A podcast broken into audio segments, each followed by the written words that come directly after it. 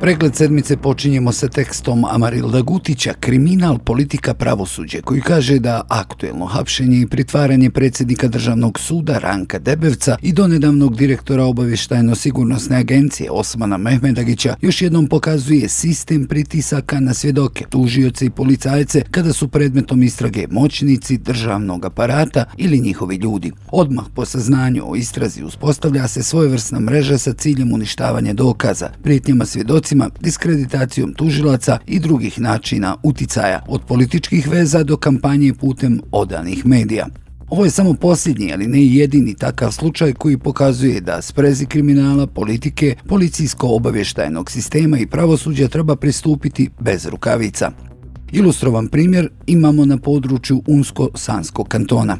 Dva aktera fotografije snimljene krajem novembra ove godine, a koje ilustruje tekst, posebno su zanimljivi. Na pomenutoj fotografiji je Rifet Hozanović, siva eminencija NESA, Narodnog Evropskog saveza, stranke poznatije kao bivša ASDA, kao i Šemsudin Fuško, glavni tužilac Srednjobosanskog kantona. Hozanović je svojevremeno sporazumno osuđen zbog zloupotrebe novca Bihačkog Merhameta. Naravno da će njihov susret na kafi dokumentovan na fotografiji biti pravdan slučajnim susretom, no stvari u pozadini nisu tako jednostavne. Tužilaštvo kojim rukovodi Fuško formalno istražuje krivičnu prijevu protiv zamjenika glavnog tužioca Unsko-Sanskog kantona Adnana Tulića zbog sumnje u krivično dijelo obmana prilikom dobijanja kredita. Iz istog razloga Tulić je prijavljeni Visokom sudskom i tužilačkom vijeću Bosne i Hercegovine bio je privremeno suspendovan, no drugostepena komisija VSTVA je suspenziju ukinula, ocijenivši prijavu neosnovanom. Iako je od krivične prijave proteklo više od godinu dana iz travnika, nema tužilačke odluke, držeći tako Tulića na ledu u oči izbora glavnog tužioca tužilaštva Unsko-Sanskog kantona. No to nije jedino o čemu su mogli razgovarati Hozanović i Fuško. Tulić je prije šest mjeseci podnio opsežnu optužnicu za organizovani kriminal protiv Admira Hadžipašića, Gorana Lalovića, Senada Haurdića, Refika Ćatića i Snežane Kočić kao odgovornih osoba Visoke međunarodne škole Cazin. Riječ o poznatom slučaju prodaje visokoškolskih diploma bez straga o pohađanju ili polaganju ispita. Admir Hadžipašić, suvlasnik navedene škole i bivši predsjednik Skupštine Unsko-Sanskog kantona, su osnivače ASDA sa Rifetom Hozanovićem. Njemu i ostalim optuženima treba uskoro početi suđenje, a eventualna tužilačka odluka o podizanju optužnice protiv tužioca Tulića neupitno bi pogodovala. Hadžipašić je već bio hapšen zbog pokušaja uticaja na svjedoke u ovom predmetu. Pokušavao je Hadžipašić i sa podnošenjem dodatnih krivičnih prijava protiv tužioca Tulića zbog navodne zloupotrebe prilikom obavljanja tužilačke dužnosti u određenim krivičnim predmetima. Ironija je da je za ovaj predmet bilo zaduženo tužilaštvo Zapadno-Hercegovačkog kantona, koje je tako trebalo istraživati prijavu izdavača lažnih diploma protiv tužioca, a isto se tužilaštvo nije posvetilo sličnoj štampari diploma udaljenoj nekoliko stotina metara od njihovog sjedišta u širokom brijegu. Takvih i sličnih krivičnih i disciplinskih prijava bilo je dvadesetak raspoređenih u raznim tužilaštvima, Livnu, Orašju, Zenici, Travniku, Širokom brijegu, tako da se Tulić morao umjesto svom poslu posvetiti prijavama osumnječenika i optuženika iz njegovih predmeta. Korištene su i druge metode i osobe za obstrukcije istrage oko prodaje diploma sa pečatom Visoke međunarodne škole Cazin. Tako je Mirsad Topčagić, bivši ministar za boračka pitanja Unsko-Sanskog kantona i federalni zastupnik ispred ASDA, koji inače slovi kao desna ruka Hozanovića, optužen jer je prijetnjama tadašnjem ministru obrazovanja Damiru Omerdiću pokušao iznuditi pokretanje prekršajnog postupka protiv Admira Hadžipašića i Cazinskog fakulteta kako bi time zaustavio krivičnu istragu. Znakovito, tužilaštvo Srednjobosarskog kantone u postupku izuzimanja dokumentacije nakon prijava protiv tužioca Tulića koristilo ocijek za privredni kriminal Udruženja poslodavaca Unsko-Sanskog kantona kojim rukovodi inspektor koji je krivično prijavljivao Tulića za navedeni kredit, a sve nakon što je sam bio pod istragom i sumnjom u predmetima krijumčarenja migranata na području Unsko-Sanskog kantona. U nekim drugim prijavama, primjera radi protiv bivšeg policijskog komesara Muje Koričića, isto je tužilaštvo brzo donosilo rješenje o obustavi istrage. Nakon svega, Hadži Pašićev stranački suborac Hozanović nalazi se na kafi sa travničkim glavnim tužiocem Fuškom, koji može imati uticaja da barem privremeno kompromituje tužioca Tulića i udalji ga od predstojećeg suđenja. I ne samo suđenja. Kako saznaje žurnal, uskoro bi mogla biti podnijeta još jedna optužnica, ona za izdavanje fiktivnih srednjoškolskih diploma na ovom području. Takvih je više od 300 do sada utvrđenih. Za sada je za posredništvo u sticanju nelegalnih diploma prvostepeno osuđen Rasim Pajić, bivši kantonalni federalni zastupnik kao član ASDA. Branka Mrkić piše o slučaju u medicinskoj školi u Zenici. U pitanju je suđenje Hamdi Čabaravdiću, bivšem direktoru medicinske škole u Zenici, i Maksidi Hadrović, uposlenici škole, koji je u fazi glavnog pretresa. U općinskom sudu u Zenici navode da su se njih dvoje na ročištu o izjašnjenju o krivnji izjasnili da nisu krivi za dijela koja im se stavljaju na teret. Sud ih tereti za zloupotrebu položaja Čabaravdić i krivotvoranje isprave Hadrović. Maksida Hadrović supruga je bivšeg direktora medicinske škole u Zenici Selvira Hadrovića. U maju ove godine Selvir Hadrović osuđen je zbog krivičnog dijela zloupotrebe položaja i oblaštenja na šest mjeseci uslovno. Dok je bio direktor škole, nije dostavio Ministarstvo za obrazovanje, nauku, kulturu i sport Zeničko-Dobojskog kantona dokumentaciju za osvojeno prvo mjesto na kantonalnom takmičenju srednjih škola u košarci za djevojke, svjestan da na taj način profesorica tjelesnog odgoja K.Đ. neće dobiti novčanu nagradu u iznosu od 250 konvertibilnih maraka na što je pristao. Ovo nisu prve istrage ni presude protiv bivših direktora Selvira Hadrovića i Hamdije Čabaravdića. Čabaravdić je 2020. pravosnažno osuđen na jednogodišnju zatvorsku kaznu, uslovno na dvije godine zbog zloupotrebe položaja. On je omogućio zaposleniku MI da uporedo radi na drugom radnom mjestu u Orašju, a istovremeno prima platu i druge naknade za rad u medicinskoj školi. Iste godine protiv Čabaravdića i Hadrovića podignuta je optužnica zbog omogućavanja, odnosno sticanja imovinske koristi. Pravilnik o vanrednom školovanju u Zeničkoj medicinskoj školi. Zaposlenici imaju pravo na besplatnu školarinu, koju mogu bez naknade prenijeti na drugu osobu, te da je Čabaravdić uz pomoć Hadrovića tu povlasticu prodao kandidatu DK, koji je tako školarinu umjesto 3760 platio 2200 maraka, ali ne na budžetski račun, nego Čabaravdiću lično. Nakon što je nakon Čavaravdića za direktora škole imenovan Selvir Hadrović, za pomoćnika direktora imenovana je Čavaravdićeva rodica, Neđada Čavaravdić, Alispahić. Ona je trenutno direktorica medicinske škole u Zenici. Maksida Hadrović, Hamdija Čabaravdić i Selvir Hadrović još uvijek su uposlenici medicinske škole u Zenici gdje rade kao nastavno osoblje. Hadrović predaje historiju, demokratiju i ljudska prava, Čabaravdić islamsku vjeronauku, a Maksida Hadrović praktičnu nastavu i socijalnu medicinu. Optužnicu protiv Čebaravdića i Makside Hadrović sa početka teksta kantonalno tužilaštvo u Zenici podiglo je krajem februara ove godine, a potvrdio općinski sud u Zenici. Čabaravdić je optužen da je kao direktor medicinske škole u Zenici iskoristio službeni položaj i ovlaštenja propisana zakonom u srednjoj školi i drugim zakonskim rješenjima i pravilnicima kojima se precizira kako se potpisuju ugovori o radu i zasniva radni odnos u školi. Ovim procedurama propisani su i uslovi koje moraju ispunjavati osobe koje stupaju u radni odnos. Pravilnicima je definisano da se nastavnici, stručni saradnici i saradnici biraju na osnovu javnog konkursa koji na prijedlog direktora raspisuje školski odbor, na što prethodno saglasnost treba dati i Ministarstvo obrazovanja. Nakon provedene procedure školski odbor vrši izbor nastavnika, saradnika i stručnih saradnika, a izbor ostalih uposlenika obavlja direktor škole, ali uz poštivanje načina bodovanja kandidata Čabaravdić je kao direktor škole sa svime bio jako dobro upoznat, ali je suprotno tome, a u namjeri da joj pribavi korist, donio odluku o prijemu u radni odnos Makside Hadrović bez provedene konkursne procedure.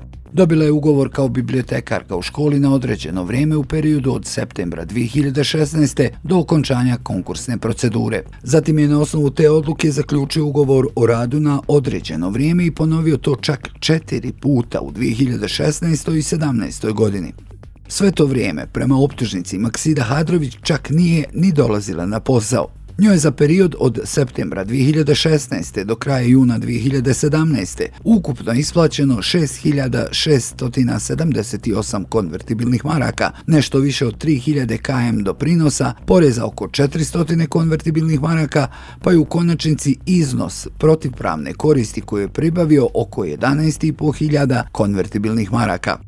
Čabaravdića optužnica tereti da je počinio krivično dijelo zloupotreba položaja ili ovlaštenja iz člana 383 stav 2 kaznenog zakona Federacije Bosne i Hercegovine. Nekoliko godina kasnije Maksida Hadrović iskoristit će to što ju je direktor Čabaravdić fiktivno prijavljivao i aplicirati na raspisane konkurse prilažući uvjerenje iz Pio Mio da je bila zaposlena u medicinskoj školi u Zenicu u rečenom periodu. Iako je znala i bila svjesna da nije radila niti obavljala poslove u javnoj ustanovi medicinska škola u Zenici u periodu od 1.9.2016. do 30.6.2017. jer se radilo o zaključivanju fiktivnih ugovora o radu na određeno vrijeme na poslove bibliotekar škole za navedeni period, a sve s ciljem da se po osnovu takvog stečenog lažnog radnog staža izvrši bodovanje po osnovu, a po raspisanim konkursima za prijem u radni odnos, što je i htjela. Navedeno je u optužnici.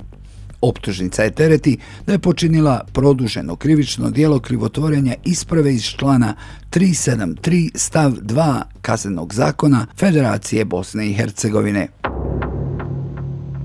Sud Bosne i Hercegovine odredio jednomjesečni pritvor sad već suspendovanom predsjedniku Suda Bosne i Hercegovine i bivšem direktoru obavještajno-sigurnosne agencije Osmanu Mehmedagiću zbog sumnje da su nezakonito presluškivali dva broja dežurnih sudija Suda Bosne i Hercegovine i jednog istražitelja tužilaštva Bosne i Hercegovine, a sve zbog predmeta u kojima se oni spominju.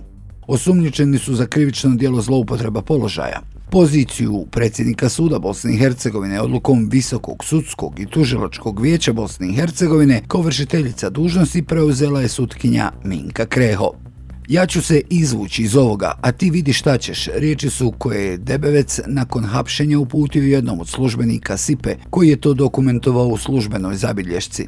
Državna tužiteljica Bojana Jolović, koja vodi ovu istragu, kaže da takvo pružanje otpora sa poziciji sile i moći još nije vidjela. Godinama se već u javnosti može čuti da se Debevec voli hvaliti svojom pozicijom i moći kojom ona donosi. Zato i ne čudi izjava koju je uputio službeniku Sipe. Nikada se nisam u svom radu susretala sa ovakvim obstrukcijama u istrazi, kazala je tužiteljica Jolović obrazlažući zbog čega traži pritvor za dvojicu osumničenih. Ranko Debevec je za predsjednika suda Bosne i Hercegovine prvi put izabran 2016. godine i zato je najviše bio zaslužen tadašnji predsjednik Visokog sudskog i tužilačkog vijeća Bosne i Hercegovine Milan Tegeltija i to na insistiranje zajedničkog im prijatelja. Kasnije su te prijateljske veze popucale. On dolazi iz reda ostalih i imao je najbolje rezultate, obrazložio je tada Tegeltija pred vijećem VSTV-a. Za Debevca je tada glasalo šest članova vijeća, pet je bilo protiv, dok je jedan bio suzdržan.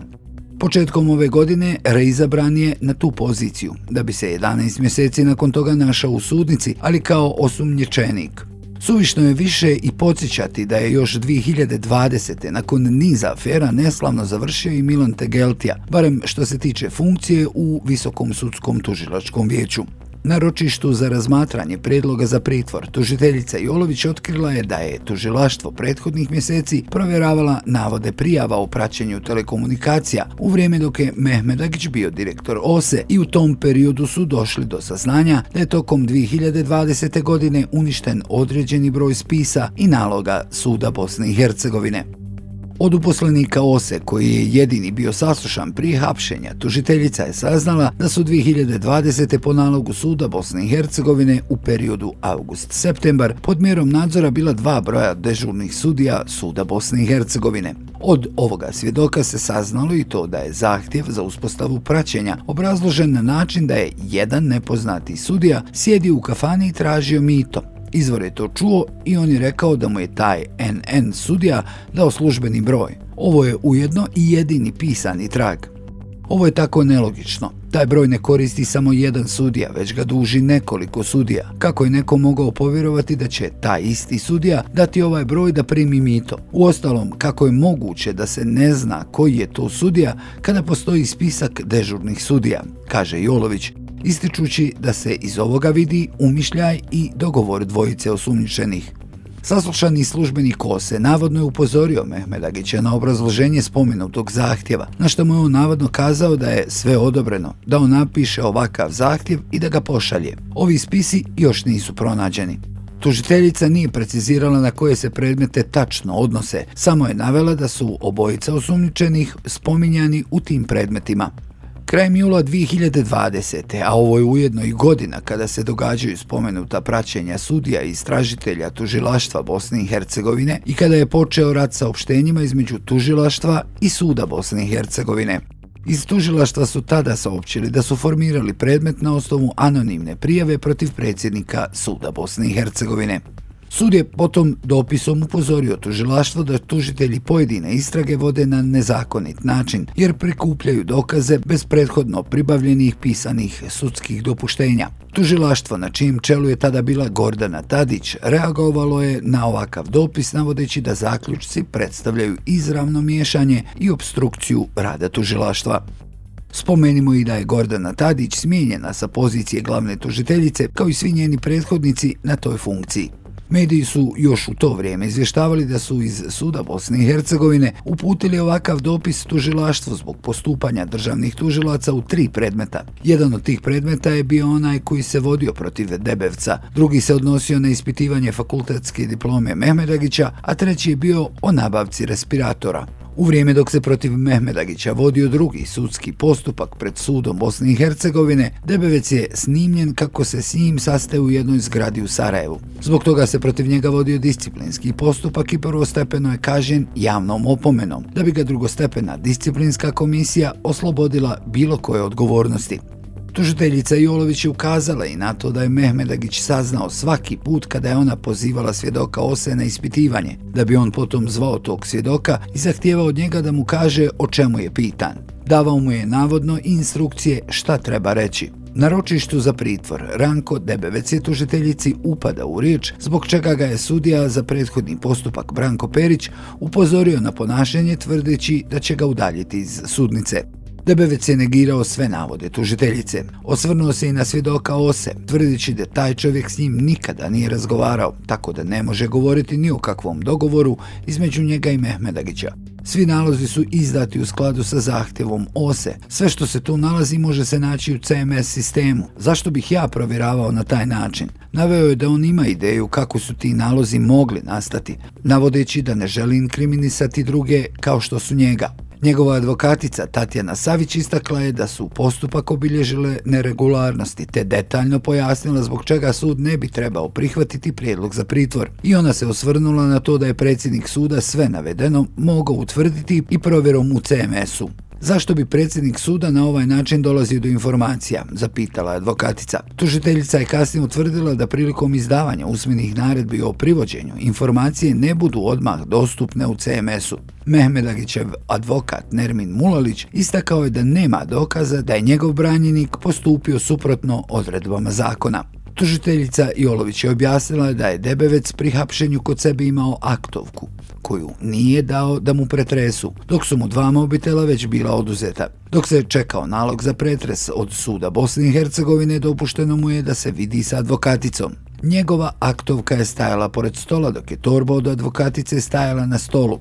Sjedili su u sobi u kojoj se ne čuje o čemu se razgovara, ali se sve može vidjeti. On je treći mobitel i svoje aktovke samo ubacio u torbu od advokatice. Ona je to vidjela i mobitel je oduzet kada je namiravala napustiti prostorije Sipe. Pojasnila je tužiteljica, te dodala da je pitanje šta će sve pronaći u mobitelu koji je Debevec skrio, te koje je potencijalne svjedoke. Tužilaštva su najslabija karika u pravosuđu. Oni bi trebali da budu stub u borbi protiv korupcije, ali nažalost, ne samo da se ne bore protiv korupcije, nego su i sami izvor problema. Upozorava Damjan Ožegović iz Transparency International Bosne i Hercegovine. Tako se otvara tema teksta da li su tužilaštva najslabija karika u BH pravosuđu. Na loše optužnice i njihovo olako potvrđivanje već godinama upozoravaju strani, ali i BH pravosudni stručnjaci. Misija OSC u Bosni i Hercegovini je još 2018. u svom izvještaju prva procjena praćenja predmeta korupcije u Bosni i Hercegovini ustanovila da tužioci trebaju poboljšati kvalitet optužnica i nedovoljna kontrola sudija za prethodno saslušanje dovodi do potvrđivanja optužnica koje bi trebale biti odbijene.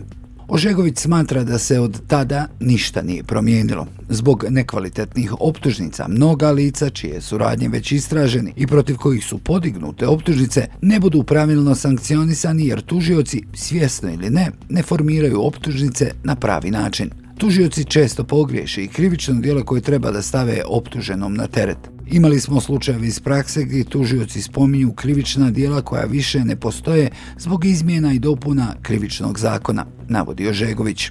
Jedan od primjera gdje je pogrešno opisano krivično dijelo, a na što je upozorio i sud prilikom izricanja nepravomoćne oslobađajuće presude, jeste slučaj bivše federalne ministrice kulture i sporta Zore Dujmović. Njoj se na teret stavljalo da je kao savjetnike zaposlila osobe koje nisu ispunjavale uslove propisane odgovarajućim aktima s čim je, prema tužilaštvu, počinila zloupotrebu položaja ili ovlaštenja. Tokom čitanja presude sud je naglasio da je razmišljao o prekvalifikaciji krivičnog dijela u korist optužene jer navod iz optužnice svjesno propustila da utvrdi nije obilježje krivičnog dijela zloupotrebe položaja ili ovlaštenja. Trebalo je da stoji da nije znala da ne ispunjavaju uslove. Navedeno je u obrazloženju prvostepene presude. U ovom predmetu se čeka drugostepena presuda.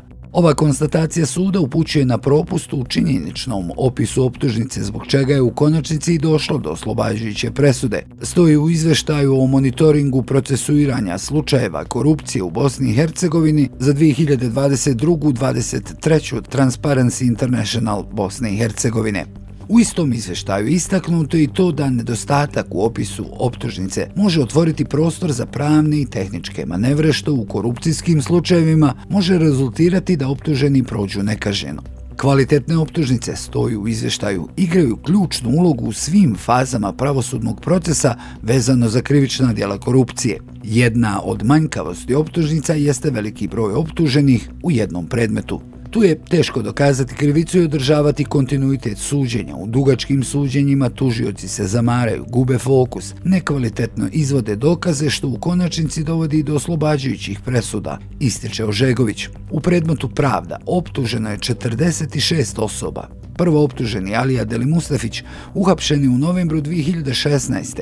Optužene naredne godine, a suđenje do danas nije počelo. Ovaj predmet u kojem je suđenje iz različitih razloga odgođeno više od 50 puta, do sada nas je koštalo i više od 500.000 konvertibilnih maraka. Umeđu vremenu, u odnosu na neke od optuženih predmete, razdvojen, ali ni to nije dovelo do efikasnog suđenja.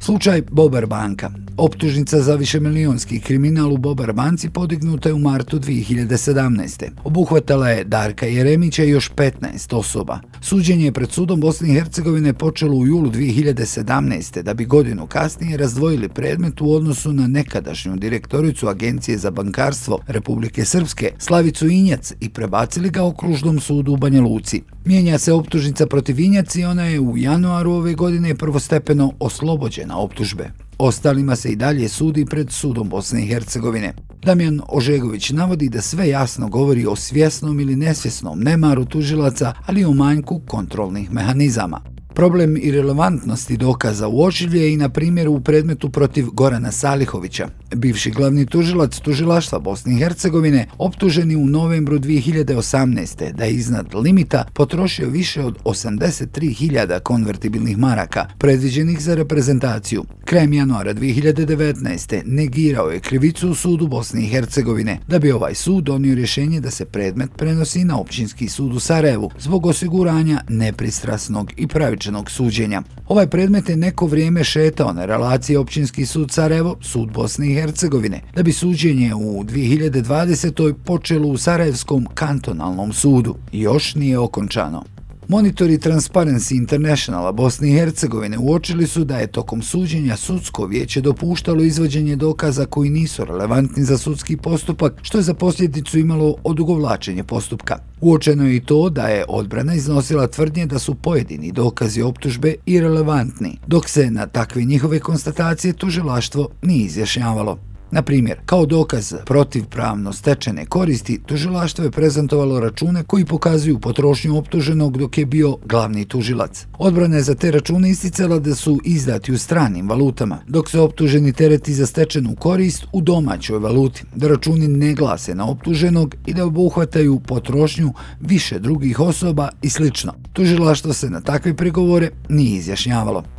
Snimak o malverzacijama oko unutar stranačkih izbora za predsjednika kantonalnog odbora stranke demokratske akcije Sarajevo objavljen je u proljeće 2020. a 10. februara ove godine doživio i sudski epilog proglašen je nezakonitim dok su optuženi Sarajlić, Sabahudin Delalić i Muhamed Šehović oslobođeni optužbe za krivično djelo davanje dare i drugih oblika koristi. Ovaj snimak bio je ključni i centralni dokaz tužilaštva, na osnovu kojeg su pribavljeni drugi dokazi. On je bio praćen dodatnim dokazima, pribavljenim na drugi način koji bi u većoj mjeri podržali optužnicu, te samim tim ovo predstavlja primjer negativne prakse u smislu pribavljanja relevantnih dokaza građenja slučaja i može negativno uticati na procesuiranje slučajeva korupcije, što je i potvrđeno oslobađajućom prvostepenom presudom.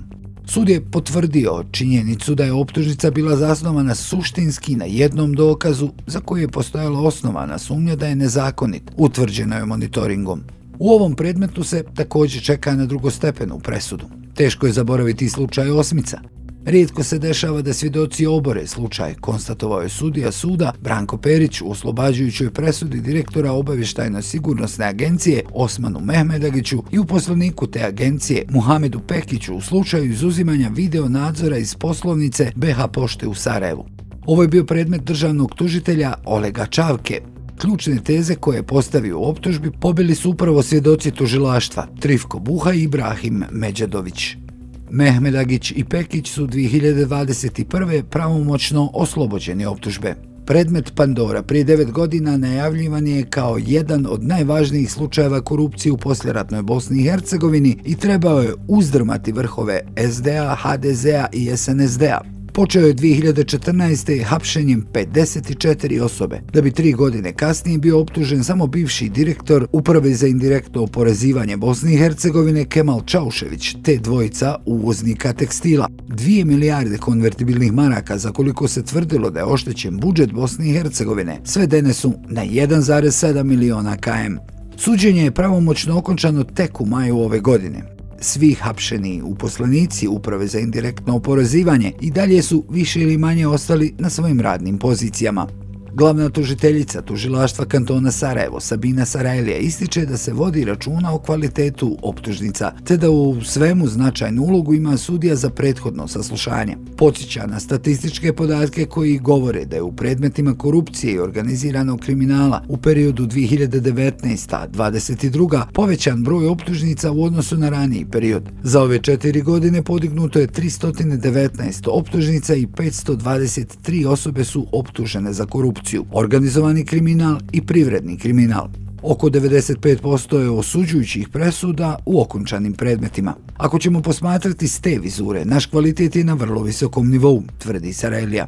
Priznaje da možemo govoriti o određenim propustima od tužilaca u pojedinačnim slučajevima, ali da ipak analize tužilaštva često pokazuju da do oslobađajućih presuda ne dolazi jer se radilo o propustu tužioca nego zbog nekih drugih okolnosti. Dešava se da dođe do zaokreta u sudskoj praksi po pitanju tumačenja nekog pravnog instituta, jer se i naši sudovi referiraju i prate praksu Evropskog suda za ljudska prava, Ustavnog suda, Vrhovnog suda federacije i sva ta praksa ide u pravcu jačanja veće procesne zaštite prava optuženih, a ne prava oštećenih. Naravno, u situaciji gdje se radi o nekim propustima u fazi otkrivanja krivičnog dijela i počinioca na strani tužilaca, to se analizira, kaže Sarajlija, dodavši da postoji čitav niz primjera putem kojih se prati rad tužilaca i da su napređene procedure pregleda i nadzora optužnica. Pojedinačne slučajeve poput Asima Sarajlića i Zore Dujmović nije mogla komentarisati jer nisu pravomoćno okončani. Ipak naglašava da će tužilaštvo u svim predmetima istrajavati putem žalbi, te da su vrlo često imali uspjeha sa žalbama u smislu da nakon oslobađajuće presude izdejstvuju osuđujuću. Posjeća da u zakonu o kaznenom postupku Republike Hrvatske postoji odredba da javni interes ima prevagu u odnosu na pojedinačni interes kada je u pitanju zakonitost dokaza, a u pogledu čega naše zakonodavstvo nije dalo decidan odgovor. To ne znači da se tužioci ne trebaju boriti da izmijene možda neke stavove i standarde koje sud postavio. Lično ih u tome ohrabrujem i smatram da neke standarde koje sud postavio ne treba slijepo slijediti, jer ni jedan slučaj nije isti, svaki je jedinstven za sebe, navela je. Ono što je prema njenom mišljenju mana sistema u federaciji jeste što nemamo zahtjev za zaštitu zakonitosti kao vanredni pravni lijek koji bi tužiocima omogućio da nekada preispitaju odluke viših instanci, odnosno pravosnažne sudske odluke. I glavna tužiteljica tužilaštva kantona Sarajevo naglašava da je važna uloga sudije za prethodno saslušanje i da bi to trebale da budu najiskusnije sudije o čemu bi trebalo računa da vode predsjednici sudova. Njihova obaveza jeste da u prvoj fazi postupka prilikom dostavljanja optužnice na pregled uoče eventualne nedostatke, da utvrde da li ima osnovane sumnje da je neko krivično djelo počinjeno. Ukoliko bi se u toj fazi napravio jedan jači filter, a smatramo da u kantonu Sarajevo u sudovima postoji takva vrsta pregleda optužnice na jedan kvalitetan način, mislim da bi to doprinjelo da i ti naši postupci, odnosno predmeti po našim optužnicama, traju kraće i da nemamo ovakve vrste primjedbi na kvalitet optužnica, smatra Sarajlija. Ona navodi da bi to tužilaštvima bio dobar putokaz da ne troše svoje resurse na nešto što je po stavu suda besperspektivno u toj fazi. Bivši zamjenik načelnika Krim istražnog odjela SIPE Mirsad Bajrektarević na prošlogodišnjem obilježavanju Međunarodnog dana borbe protiv korupcije upozorio je da zakonska mogućnost postoji da tužioci ne rade formirane predmete, već da odlažu donošenje odluke do boljeg vremena kada javnost ne bude tražila procesuiranje. Svakom tužilaštvu nedostaje i da prilikom istrage uradi analizu, da procijeni prihodi koristi, troškove i gubitke tog predmeta. Nekada tužilac potroši ogromne novce, a u maratonskom postupku izgubi. Tužiocima su dati bjanko čekovi za javni novac. On bukvalno raspolaže javnim novcem bez ikakve autorizacije, istakao je Bajraktarević. Ovdje dolazimo do jednog drugog fenomena, a to je čuvena rečenica svih tužilaca. Formiran je predmet i predmet je u radu. Oni imaju jednu famoznu sintagmu, formirali predmet i to svi tužioci koriste. Šta to uopšte znači? Pa čim dođe prijava, tad je predmet formiran. Došao je i dobio svoj broj i upućen tužiocu po elektronskom sistemu. Zaključuje Bajraktarević.